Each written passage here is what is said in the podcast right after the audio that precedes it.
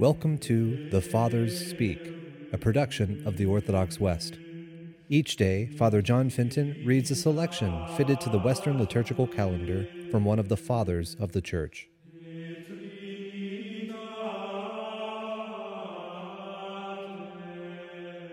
As we this day celebrate the feast of the conception of the Blessed Virgin Mary, let us listen to a portion of a homily by our Father among the Saints, Jerome.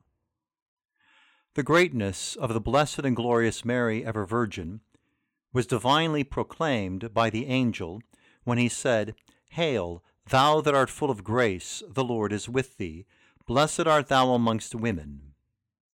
Fittingly were such gifts attributed to the Virgin Mary that she was full of grace, she who gave glory to heaven, and the Lord to the earth, who caused peace to flow forth again, and poured out faith to the Gentiles, put an end to sins, gave order to life, and discipline to conduct.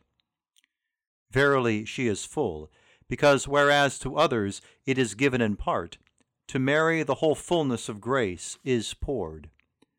Verily she is full, because although it is believed that grace was given also to the holy patriarchs and prophets, yet in their case it was not in the same degree. For to Mary came the whole fullness of grace that was in Christ, although not in the same way. For that reason the angel cried, Blessed art thou amongst women, that is, more blessed than any other woman. Thus it is that all the evil that was poured forth through Eve was utterly removed by the blessedness of Mary. As though in her praise Solomon says in the Song of Solomon, Rise up, my love, my fair one, and come away. For lo, the winter is past, the rain is over and gone. And again, Come with me from Lebanon, my spouse.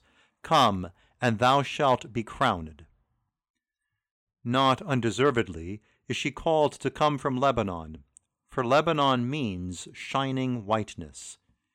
She was dazzling with her many virtues and merits. Made radiant by the gifts of the Holy Spirit, she was whiter than snow, in all things resembling the simplicity of a dove. In her all was purity and simplicity. In her was all grace and truth, all the mercy and righteousness that look down from heaven. Therefore was she undefiled, for there was no stain in her. She encompassed a man in her womb, as holy Jeremiah testified, and from no one did she receive him. The Lord hath created a new thing in the earth, he said, a woman shall encompass a man.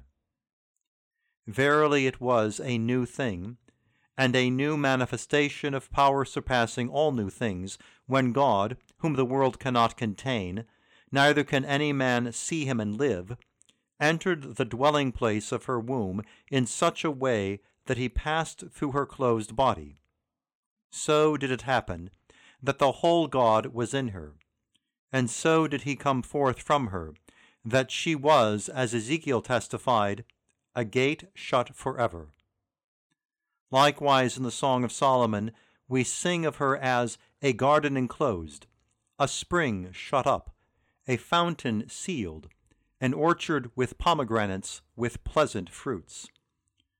Truly, she is a garden of delights in which are all kinds of flowers, and the sweet savour of grace. And so is she enclosed, that she knows neither violation nor corruption from any treacherous beguilement. Therefore is she a fountain sealed with the seal of the whole Trinity.